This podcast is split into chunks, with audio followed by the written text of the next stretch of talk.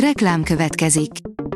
Ezt a műsort a Vodafone Podcast Pioneer sokszínű tartalmakat népszerűsítő programja támogatta. Nekünk ez azért is fontos, mert így több adást készíthetünk. Vagyis többször okozhatunk nektek szép pillanatokat. Reklám hangzott el. Lapszemle az aktuális top hírekből. Alíz vagyok, a hírstart robot hangja. Ma február 24-e, Mátyás névnapja van. A 24.hu oldalon olvasható, hogy nyitva van az aranykapu a norvég-orosz határon. A norvég-orosz határ egy szakasza az utolsó nyitva maradt kapu Oroszország előtt Európa felé. Ez a nyitottság egyúttal mentesíti Norvégiát az orosz hibrid fenyegetésektől. A Telex írja, vidéki prókátor, tegyünk a tűzre, ébrezgessük.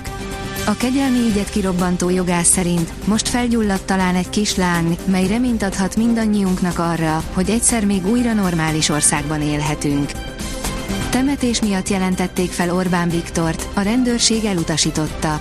A Covid-járvány idején egy magánszemély feljelentette a miniszterelnököt, mondván, Orbán Viktor megszegte a járványügyi korlátozásokat, amikor részt vett Kriza Ákos volt Miskolci polgármester temetésén, írja az rtl.hu. Ukrajna közölte, kész az USA oldalán harcolni. Vladimir Putyin korábban is hangoztatta, hogy a kievi rezsim a nemzeti érdekek helyett harmadik országok érdekeit szolgálja, írja a magyar hírlap.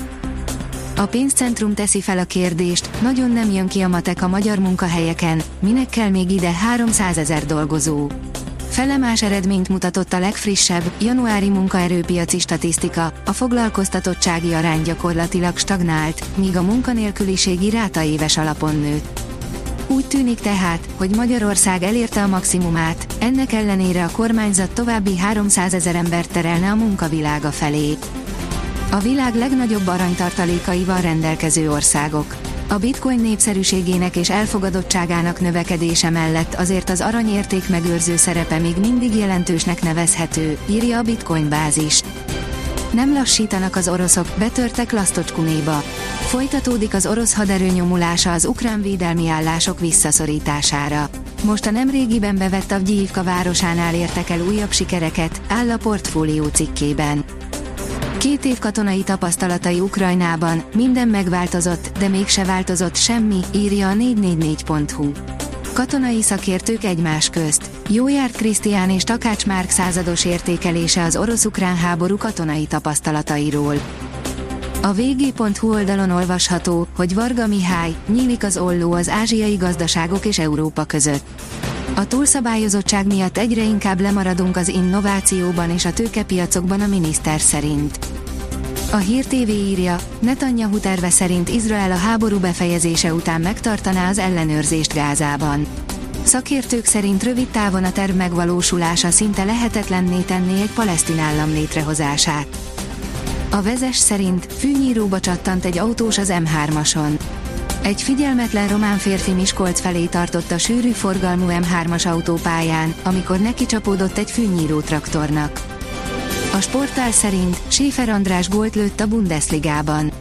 Három perccel klubja egyenlítő gólja után Séfer András megszerezte a Union Berlin vezető találatát, 2-1, a Heidenheim elleni német bajnoki mérkőzésen. A magyar válogatott játékos Robin Gosens labdaszerzését követően átvette, megtolta és 20 méterről rábombázta a labdát, amely Brendan Aronson hátán megpattanva csapódott a vendégek kapujába. A magyar nemzet írja, Faragó Tamás ismét színre lép, érdemes figyelni a szavaira. A nemzet sportolója az idei vízilabda világbajnokságról is kifejti a véleményét pódiumbeszélgetés keretében. A kiderül oldalon olvasható, hogy áprilisi idővel búcsúzik az idei tél. A következő napokban jelentősen melegszik időjárásunk. A hőmérséklet kedden már többfelé a 20 fokot is meghaladhatja. A Hírstart friss lapszemléjét hallotta.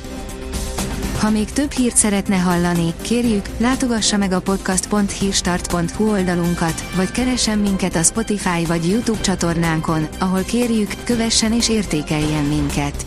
Az elhangzott hírek teljes terjedelemben elérhetőek weboldalunkon is. Köszönjük, hogy minket hallgatott!